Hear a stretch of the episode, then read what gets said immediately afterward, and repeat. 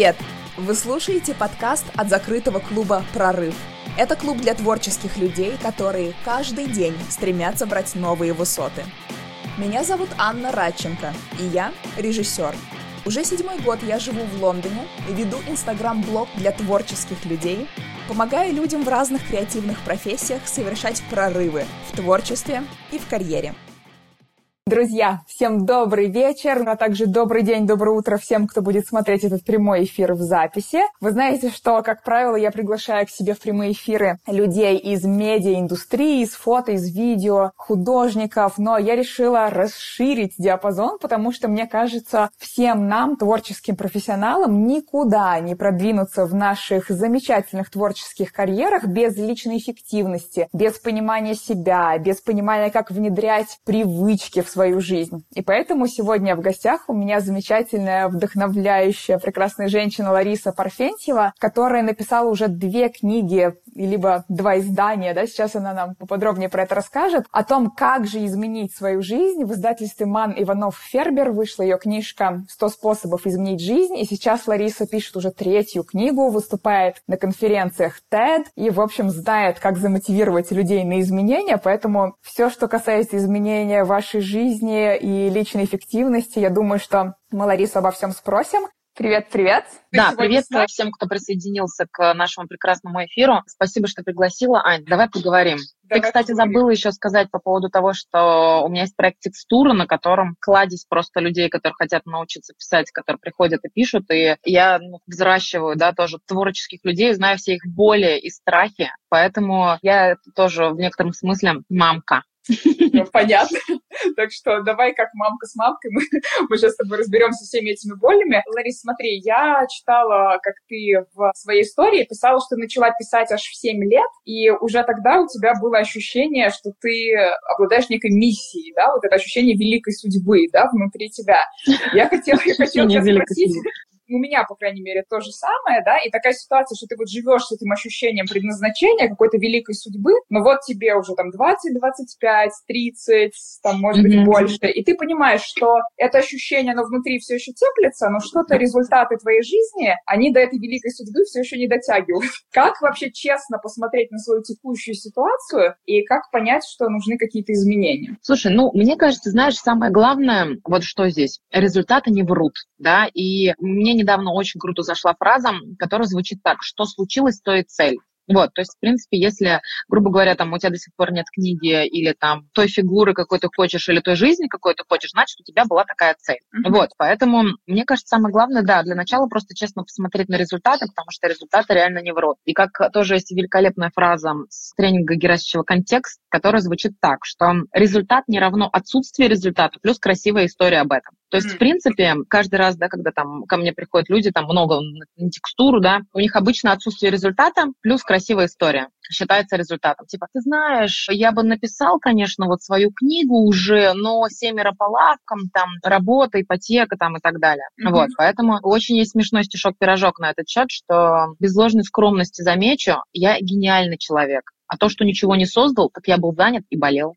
Вот, поэтому это вот про всех, про нас. Это прям правда жизни. Да. Слушай, но вот, знаешь, я часто с этим сталкиваюсь. Мне кажется, большая проблема в том, что очень часто люди настолько искренне верят вот в эту свою красивую историю, что ну, у меня же иногда, mm-hmm. ну, так и есть, да, у меня там правда 10 детей, я не знаю, у меня правда тяжелая работа. И тут мне очень понравилась вот твоя фраза про то, что без боли и без жертв ты не можешь прийти никаким новым результатам. Ты можешь немножечко поподробнее вот про это сказать? О каких таких жертвах, да, мы говорим, и как вообще понять, что тебе нужно их принести? Слушай, я сейчас две, значит, вещи тебе скажу.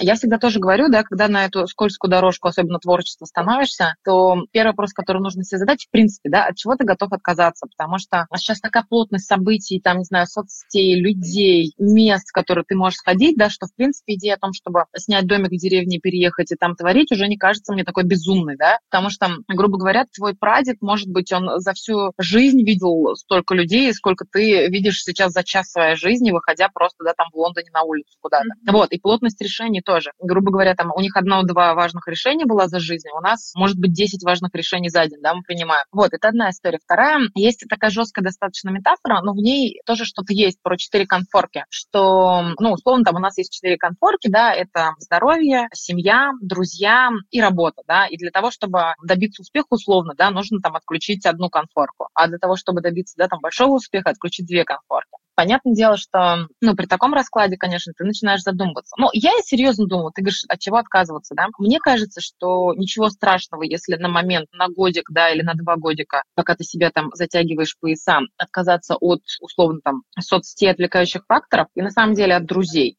Потому что, понятное дело, что от здоровья ты не откажешься, там, от семьи условно, да, там, своей второй половинки не откажешься, ну и, возможно, там не откажешься от работы, если у тебя есть основная работа, и тебе там нужно зарабатывать, например, деньги, да, поэтому я думаю, что можно вполне... Короче, вот друзья переживут. да. думаю я. На самом деле, это, знаешь, мне кажется, тоже не про количество, а про качество. Если ты можешь там раз в месяц с какими-то близкими друзьями там куда-то выбраться, этого может быть более чем достаточно, чтобы тебе да, да, работать да. целый месяц. Так что это однозначно. Слушай, еще такой у меня к тебе вопрос. Может быть, ты на текстуре тоже с этим сталкивалась. Вот, возвращаясь к теме, того, чтобы откровенно посмотреть на себя текущего, понять, что твои тексты на данный момент плохие, что твое портфолио, там, твои фотографии, фильмы никуда не годятся, да? Может ли человек сам вообще это сделать? Или ему обязательно нужен какой-то сторонний взгляд, какой-то ментор? Как как можно себя загнать в эту ситуацию, что ты откровенно отвечаешь себе на вопрос, где я сейчас? Слушай, я думаю, что некоторые люди, знаешь, они такие самобичеванцы, что им достаточно просто самих. Иногда даже второй человек тебе нужен для того, чтобы он, наоборот, тебя похвалил условно. Mm-hmm. Вот, потому что тем, что себя поругать, на самом деле у людей проблем нет, если честно. Похвалить, да, Сейчас а, я про ругань вернусь. У меня даже вот на текстуре условно есть задание. В первые дни я прошу завести себя хвалителя. То есть это можно найти человека в чате нашем текстурном, или можно просто там своего близкого друга, подругу, мужа, там жену сделать хвалителем. Просто чтобы этот человек условно, он тебе говорил, что ты делаешь это великолепно. Потому что если человек, вот когда, особенно когда он только начинает, да, он как ребенок, да, это мы, допустим, я тебе скажу, да, там, условно, ты овца, да, хотя я не думаю, что ты овца, честно.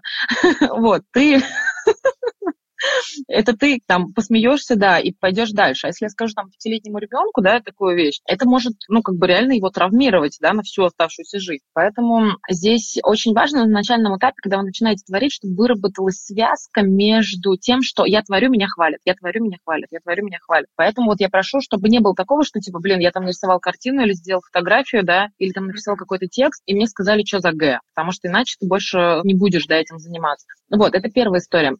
И Слушай, вторая извини, история... я тебя секундочку перебью, а это не рождает в эту ситуацию, знаешь, как с этой волной американского воспитания, когда, условно, детей хвалят за любой чих, и вырастает такая личность, которая, ну, неадекватно себя, на самом деле, оценивает. Смотри, здесь тоже есть одна такая фишка. У меня есть идея о творческих чекпоинтах, там 20, 100, 1000 часов и так далее. И это нужно делать условно первые 20 часов первых okay. 20, ну, может быть, максимум до 100. Потому что если все время хвалить, конечно, роста не будет. Но на первоначальном этапе, да, не травмировать. Вот вторая история. Опять-таки тоже, например, как мы эту проблему, да, там решили. У нас есть хвалители, но в то же время я там условно на вебинарах в рамках проекта разбираю прям кейсы, и я говорю, что, ребят, это не конкретно ваш текст мы разбираем, да, а мы разбираем, ну, то есть это, это польза для всех условно. Поэтому критики вообще, я поняла, что к критике надо относиться спокойно, потому что я считаю, что любая критика, будь то в плане, практически любая, да, она все равно улучшает, потому что со стороны очень часто бывает виднее. И вот я тоже в пятницу выступаю в Казани на TEDx, я готовила mm-hmm. речь,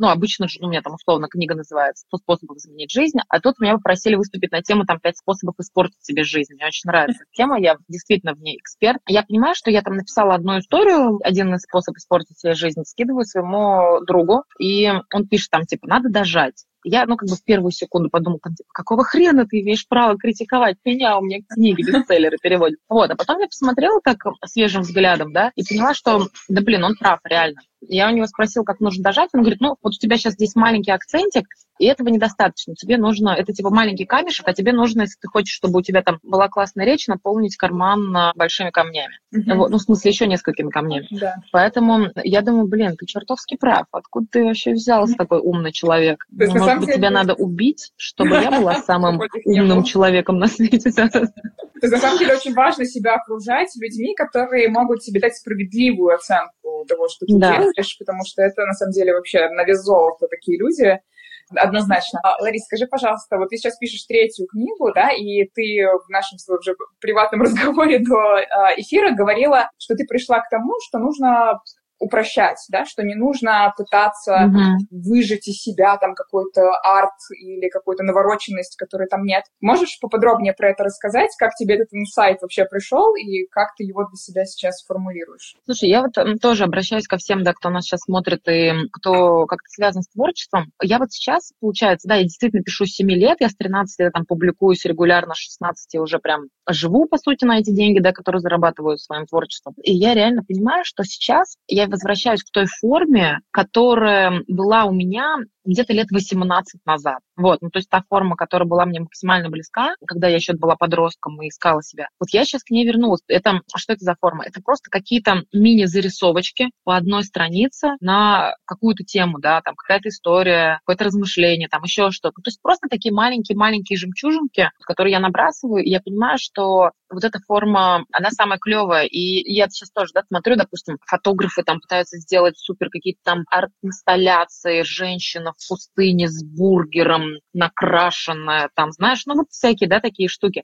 Так вот, все а, сразу на себя надела. Да, да, я тоже в текстуре говорю, впихнуть невпихуемое все mm-hmm. пытаются. И, или там, не знаю, музыканты добавляют какие-то, не знаю, там звуки, какие-то сэмплы, что-то миксуют. Или условно там писатели тоже, да, они такие думают, если я сейчас возьму самую популярную форму, типа, знаешь, а Гарри Поттер, фантастический какой-нибудь роман, там, Игра престолов, и сейчас этих всех убьют здесь, а здесь еще там человек превращается в насекомое, они кого-то убивают, потом там какая-то свалка из куриных крыльев. Ну, короче, просто какой-то ересь, да, что типа будет круто. Вот, а по факту, да, я понимаю, что если даже вот сходить там на фотографические выставки, да, что самые крутые фотки, они могут быть там максимально простые, да, какие-нибудь, знаешь, ладно, сейчас будут избиты там клише, условно, какой-нибудь а, грязный мишка оставленный в парке, да, который валяется, или там тоже у меня есть близкий друг фотограф, он очень классно фоткает, у них была тема по поводу, типа там, дружбы народов нужно было снять зарисовку на марафоне. И он просто снял, короче говоря, там такой минимум была веревка такая. И на этой веревке висел один черный, один белый носок. Это было так круто, на самом деле. И вот это вот реально про дружбу народа уже. И, ну и про писательство тоже. Мне кажется, не надо там ничего мудрить. Самые простые формы, самые простые слова, самые простые конструкции, они стреляют легче всего в сердца людей. Ну, ты думаешь, что чтобы к этому прийти и вот суметь это вот так точно сказать, да, нужно сначала пройти этот путь, попробовать усложнить, научиться более сложной форме и как бы вернуться к минимализму, или это может быть такая изначальная религия? Смотри, тут дело не в том, чтобы быть минималистом, да, дело в том, чтобы просто не считать, что та форма, в которой снимаешь ты, слишком простая. Ну, okay. снимаешь, это я уже сейчас для фотографа говорю. Да. Вот, ну, творишь условно. Ну, то есть, понятное дело, что если ты там Джордж Мартин, ты пишешь «Игру престолов», и у тебя там куча персонажей, и э, если тебе это в кайф, как бы не надо, конечно, писать э, «Ешь, молись, люби», да, как бы вообще ну, не вопрос. Это вопрос... органично тебе, и вот вы да, да. минимализму в смысле, что ты все сужаешь до того, что тебе максимально органично, и это и есть твой персональный минимализм. Вот, да, да, вот об этом как раз-таки история. Mm-hmm. Не надо там пытаться не впихнуть невпихуемое и как-то это, подумать, что, ой, а если у меня вот это здесь еще все срастет, если все будет дорого-богато, да, да, да. то все да, будет да. красиво, короче говоря, да. А слушай, еще хотела тебя спросить, вот ты сказала, что ты уже 16 лет фактически зарабатываешь своим, своим любимым делом, это фактически творчеством, да, в разных формах. Что бы ты посоветовала людям, которые совмещают какую-то работу, которую вот они прям, ну, не обязательно они совсем не любят, но какой-то mm-hmm. офис, может быть, full time, и в то же время хотят уже на- начать зарабатывать с творчеством, как им с этих рельс соскочить? Сейчас, я просто, знаешь, это у меня же есть амплуа такого человека, который увольняет других людей с работы. А-а. У меня даже друзья шутят, что чтобы дружить с Ларисой, надо перед этим откуда-нибудь уволиться. Значит, вот, поэтому я такой, мне кажется, профессиональный увольнитель. Кстати, для твоих ребят, у меня есть много видео на Ютубе как раз-таки, которые про нелюбимую работу, про то, как из нее там уходить. Ты знаешь, есть очень классная женщина, да, Барбара Шер, соответственно, вот, которая тоже много пишет про творческих, и я у нее как-то брала интервью, и она тоже действительно сказала классную фразу. Она назвала вот эту нелюбимую работу субсидией искусству. Она говорит, заведите себе субсидию искусству, просто, ну, как бы какое-то дело, от которого вас, ну, хотя бы не тошнит, вот, и просто, ну, условно, там, на пару лет, да, отдайте себя в армию, отдайте своему процессу, уберите все лишнее и просто фигачьте. Я думаю, что тут хороший вопрос, сколько процесс изменений. Я думаю, что глобальные перемены, конечно, нужно себе закладывать лет пять на глобальные перемены. Но так, чтобы уволиться уже с нелюбимой работы и хотя бы как-то начать сводить концы с концами, ну, я думаю, два года это вполне достаточно. Угу, вот. Не такой-то уж большой срок, на самом деле, прикинь, угу. условно, да, там, потерпеть сейчас два года, чтобы потом оставшиеся, так сказать, 10, там, 20, 30, 50 лет прожить нормально. А проблема просто часто у людей и творческих людей в том, что им кажется, что это очень много, там, два да. года, например, два года поесть гречу, ну, как бы, слушай, все мы проходили этап гречи. Я не знаю, как в Лондоне с гречей, наверное, в принципе, не очень, да, хорошо, ты бы вообще, может быть, не отказалась от гречи. Надо, надо ехать в магазин на другой конец города, вот понимаешь? Приложить еще больше усилий, чтобы получить гречу, да. Я вот тоже в Нью-Йорке, когда была в творческом отпуске весной, у меня дикая гречневая недостаточность была. Да, это Книгу я так и не написала, везде распиарила, что пишу книгу третью в Нью-Йорке, но хрен там был. Все Да, поэтому мне на самом деле очень нравится, что ты как бы говоришь, что там два года, пять лет, потому что я постоянно тоже сталкиваюсь с тем, что как мне сейчас что-то сделать. Вот э, как ты считаешь вообще это эпоха, не знаю, успешного успеха, быстрых результатов? Как вообще в ней сохранять вот эту, я не знаю, вообще почву под ногами, да, стоять на почве реальности и понимать, что, ну, блин, не бывает так, чтобы завтра случился какой-то успех. Выключиться ага. из тех соцсетей. Что еще можно с этим сделать? Знаешь, мне сегодня написала сообщение одна девушка, которую я сильно уважаю, и она написала мне очень классную вещь. Она говорит, я так говорю, блин, что-то не могу дописать книгу, и она говорит, ну, мне кажется, что типа, твое подсознание считает, что есть какой-то более простой способ реализовать твою высшую ценность. Mm поэтому книга не пишется. Она говорит, давай честно, скажи мне, пожалуйста, типа, вот что бы ты сейчас выбрала, что-то одно, она говорит. Олимпийский, который от тебя ревет, да, там условно это связано с выступлениями. Нобелевская премия по литературе, но при этом без тиражей. Отдельно тиражи многомиллионные, миллиард долларов, 30 миллионов подписчиков в Инстаграме или дар свободно писать просто но без вероятного, например, признания. И ты знаешь, я серьезно задумалась, потому что когда ты вот так вот обнажаешь, да, вот эту вот историю, мне кажется, здесь нужно ответить себе на вопрос, да, а что ты любишь и что ты хочешь, и что тебя мотивирует. Может быть, тебя реально мотивирует там условно только лайки, да, как меня, или количество подписчиков. Ну, это я сейчас хотелось бы верить, что пошутила. А, вот. Или, может быть, тебя мотивируют деньги, да. Поэтому, мне кажется, самое главное, когда ты начинаешь ответить себе честно на вопрос, вот чего ты хочешь сейчас? Лайков, денег, секса, любви. Как говорит одна моя подруга, ну, мы про отношения разговаривали, она говорит, женщинам очень тяжело понять, чего они хотят. Гелендваген или любовь на всю жизнь. Поэтому ты как бы разбери, что, что тебе сейчас нужно на самом деле. Да, потому что может сколько угодно говорить, там, я творческая, я творческая, я хочу там творить. Но по факту, блин, это охрененно сложная история, да. Возможно, тебе просто нужно денег, секс и лайк. Ну, хотя одно, конечно, другого не исключает, что мы да. сразу настраиваем аудиторию, что м- либо ты вот с этими ребятами, да, либо ты бедный, несчастный, асексуальный на одном матрасе валяешься в Биберево. Да, выбирать не обязательно, я думаю. Да, можно все. Супер. Напоследок вопрос от меня про внедрение привычек все-таки. А потому что у тебя целых 100 способов изменить жизнь. Вот про маленькие шаги хотелось бы еще спросить, про привычки ежедневные. Допустим, ты сформулировал, окей, чего ты на самом деле хочешь, ты понял свою текущую ситуацию, отдал себя в армию, закупился гречкой. Как теперь на ежедневном уровне внедрять какие-то продуктивные вещи в свою жизнь? Очень хороший вопрос. Я сейчас выступлю как настоящий инфобизнесмен, отправлю просто людей на наш проект МИГ-21, который стартует 19 ноября. Там мы как раз-таки прокачиваем утренние ритуалы. Мне кажется, это вот э, мелкие шаги, ты знаешь, мне кажется, это самое вообще крутое, что можно только сделать, потому что я как человек, который там худел на 30 килограммов, да, я недавно только начала понимать, что условно там 2-3 конфетки, которые ты в день съедаешь, да, они могут тебе в масштабе года принести там плюс 5 лишних килограммов, да. Точно так же, как, например,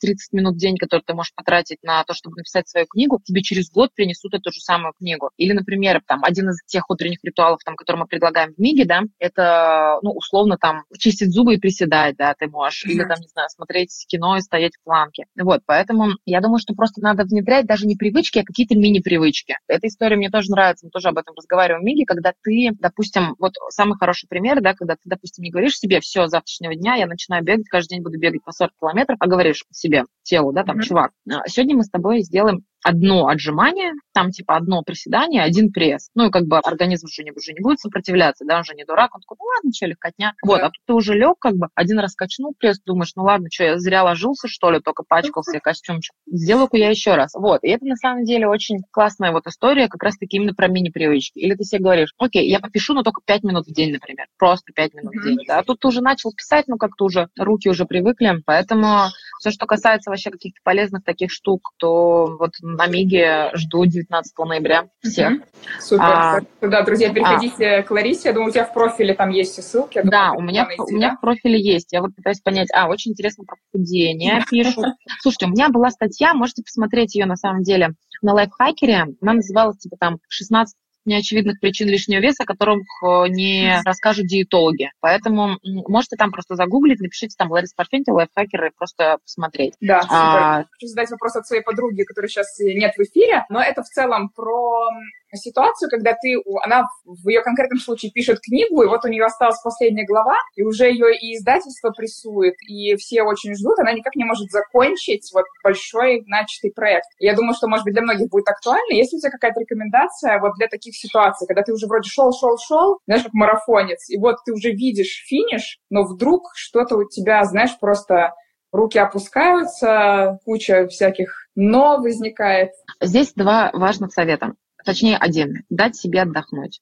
Потому что очень часто, когда мы напрягаемся, у нас же все-таки мозг не бесконечный, да, какой-то. Мне кажется, самое главное, у нас есть, ну, так называемый недумающий отдел мозга, да, и даже писатели говорят, что идеи нужно положить под сукно. Или я это еще называю положить медленно, медленно варку в голове. Вот, и просто, грубо говоря, там загружаешь идею и там на 3, 5, 7 дней просто отключаешься от нее. Это вообще самое действенное, эффективное, просто дать себе отдохнуть, прям конкретно. Да, то есть не вот, пытаться еще что... больше себя выжимать. Да, да, да, да, да, не надо себя выжимать. Короче, сделать сделать себе то, что ты хочешь на самом деле сделать. Хочешь полежать в ванной и съесть шоколадку, сходить с друзьями куда-то, вообще иди. Короче, отдыхать, отдыхать, отдыхать. Вот, это первое. Ну, как бы второе, в принципе, ну, на мне достаточно хорошо работают дедлайны. Говорила я всегда до последнего момента, потому что мне поставили дедлайн на третью книгу 1 октября, а сегодня уже какое, какое ноября. Я всегда говорила, на мне дедлайны работают, я вообще человек дедлайн. Ага. Вот, поэтому, ну, готова, да, грешна, грешна. Понятно. А, Лариса, еще хотела спросить про твой блог, да, и вообще про про Инстаграм, мы тут да. пошутили немножко про лайки и про то, как это вообще все круто. Как ты думаешь, что все-таки первично раскрутка там, себя через Инстаграм и набор популярности таким образом, или сначала ты себя как-то по другим каналам становишься экспертом в какой-то области и уже заводишь свой блог уже это как бы известного эксперта, так скажем. Знаешь, если это вообще кажется... можно противопоставить, может быть, нет, не, я, не надо противопоставлять, я считаю, это не надо противопоставлять. Просто вот у творческих тоже есть такая проблема, да, им кажется, что мне сейчас нечего дать, мне сейчас нечего дать. Ну, как бы, но по факту, на самом деле, это же все ступеньки, да, грубо говоря, если ты на второй ступеньке, ты уже можешь чему-то научить людей, которые на первой, да, там, условно, на пятой ступеньке ты можешь научить тех людей, которые там уже на первых четырех, да, вот. И одно из э, хороший интерактивчик, вот, который я делала последние последний раз на Ларс-ивенте в Питере. У меня есть тоже большое такое событие. Приезжай, кстати говоря, будет mm. в, следующем, в следующем году в Москве. Класс. Вот про тысячу экспертов, соответственно. Ты просто мысленно составляешь такой список всех людей, которые занимаются тем же, чем занимаешься ты. И, ну, условно, там, на первое место ты ставишь, там, не знаю, какого-нибудь суперфотографа, который для тебя супергерой, а на тысячное место, например, ты ставишь Машу, которая купила себе мыльницу вчера, да, сделала один кадр. И ты себя куда-то выставляешь вот в этом списке. Вот ты бы себя на какое место поставил, Аня? Ну, я фотографией не занимаюсь сейчас, но как режиссер... Как режиссер. А, из тысячи? Из тысячи, из тысячи, да. Ну, слушай, ну, на трехсотое какой-нибудь сейчас. Вот, хорошо. Смотри, а на первом у тебя бы кто был, например? На первом какой-нибудь Тарантино, наверное. Все, ну вот хорошо, смотри, то есть, грубо говоря, уже есть 700 человек ниже тебя, да, которых ты можешь научить. Ну, понятно, что это довольно такое субъективное мнение, но тем не менее, как бы. И, возможно, но не факт, что ты даже не, не можешь чем-то поделиться с первыми трехстами, которые до тебя. Uh-huh. Потому что, возможно, ты Тарантиново пришел что-то узнать. Не зря же он на первом месте, значит, очень, значит, очень а, любознательный парень. Квентин, если ты понимаешь по-русски, если ты сейчас это слышишь, да, да, да. я Квентин. готова. Все, я, я иду на встречу с тобой, если что, с Квентином. Буду Все, только говорить говорить, да, абсолютно а, буду говорить. Прекрасно. Тут есть вопрос, как не останавливаться на полпути. Может быть, знаешь, я дополню, вот я часто от своих студентов слышу, когда вот как ты придумал какой-то проект или там книгу или еще что-то, ты прям горишь, и ты горишь, горишь, но про отдохнуть, да, мы обсудили, это когда уже немножко вот осталось какой-то ступор, а иногда людям кажется, что, наверное, эта идея уже не такая гениальная, ой, наверное, это мне казалось, что надо этим заниматься, а может, надо чем-то другим, может, я брошу, передумаю, заново начну. Как ты вообще считаешь, надо ли вот дожимать и доводить все до конца, или может быть ситуация, что ты такой полпути действительно прошел, посмотрел назад и такой, ой, что-то не то? Ты знаешь, это очень сложный вопрос, потому что, во-первых, я, например, за то, чтобы бросать, дочитывать, например, книги, да, какие-то, или досматривать mm-hmm. фильмы абсолютно точно. Но это не то, что ты создал, это то, что ты, например, там, да, потребляешь. А как, а стоит ли бросать то, что ты создаешь? Вот я, короче, написала где-то 40-50 страниц третьей книги в Нью-Йорке, и я, честно, собираюсь ее забросить. Ну, то есть mm. именно вот в том виде, в котором она была. И мне, в принципе, не жалко ее забрасывать. Потому что я понимаю, что я, ну, как бы, это та форма, которую я пыталась вымучить, сейчас я хочу что-то новенькое. Возможно, я ее когда-нибудь закончу, но тоже не факт. Может быть, я объединю там что-то и сделаю. Вот, но мне кажется, если прям вот совсем не идет, и ты понимаешь, что у тебя уже такое расхождение с тобой настоящим, надо, конечно, бросать. Потому что, знаешь, это же кто-то, конечно, со мной поспорит, скажет, это же как дети, да, но по факту это как, не знаю, там, условно, это же просто твоя работа. Понятно, что ты вкладываешь в нее душу, но тем не менее я понимаю, что как бы я могу написать одну книгу, могу написать вторую книгу. А, вероятно, какие-то из них, я, я, скорее всего, напишу там еще, да, может быть, с десяточек, может, с двадцаточек. Наверное, какие-то из них будут стрёмные, какие-то из них будут хорошие, но просто надо как бы это не останавливаться. Это же просто танец, чистый, mm-hmm. бесконечный, хаотичный, прекрасный танец. Супер. Вопрос про прокрастинацию. Я понимаю, что он очень глобальный, но, может быть, какие-то лайфхаки от тебя, как справиться? Слушай, ну, тут на самом деле много вещей. Сейчас я одной только техникой поделюсь. А вообще у меня mm-hmm. тоже есть статья, можете загуглить, она в свободном доступе, называется «Как доводить начатое до конца». Тоже mm-hmm. можете написать, там Лариса Парфентьева «Как доводить начатое до конца». Ты знаешь, мне очень нравится, хотел сказать, наркоманы-алкоголики. Да, вот наркоманы-алкоголики, те, которые выздоравливают, они очень прокачанные такие ребята. И у них есть техника, называется «Только сегодня». То есть ты, в принципе, когда ты хочешь что-то закончить, да, ты себе говоришь, допустим, ну, условно там, окей, я там брошу это, да, но завтра, а сегодня я доделаю. Или там, окей, я, например, если дело касается отказа, например, там, от мучного и сладкого, допустим, что типа, окей, я сегодня на ПП, а вот завтра уже там съем какой-нибудь эклер. И ты каждый день себе говоришь только сегодня, только сегодня, только mm-hmm. сегодня. Окей, okay, супер. Законченный проект может быть просто дорогой, в который, в который вырос, и отказываешься, потому что перерос идею. Ну, наверное, да, может может такое быть. Как справляться с приступами никчменности, бесталанности, да, вот у тебя был такой термин, да, профессиональные сомнения, да, или как-то так? Профессиональное недовольство, да, никчемности, бесталанности. У меня на самом деле, я тоже недавно только для себя определила, сформулировала эту историю, и вот на текстуре я ее тоже частенько озвучиваю, да, про то, что необходимо всегда создавать себе ступеньки, которые я называю доказательством силы. Ну, то есть, если такие приступы наступают, на мне хорошо работает что? Когда я, например, вижу, что там, мою книгу перевели еще на один язык, или там, я не знаю, когда я вижу, что, не знаю, какой-то там кру- крутой блогер или крутой паблик, да, там, запустил мою цитату, и у него там, не знаю, три с половиной тысячи репостов, как было недавно, да, ну, как бы мне это, мне это льстит. Вот, какие-то такие вот штуки мелкие, да, создавать всегда себе доказательства какой-то силы, причем, а причем создавать самой. А что ты с ними делаешь? Просто смотришь на них, напоминаешь себе? Я складываю их в папочку тщеславных ублюдков.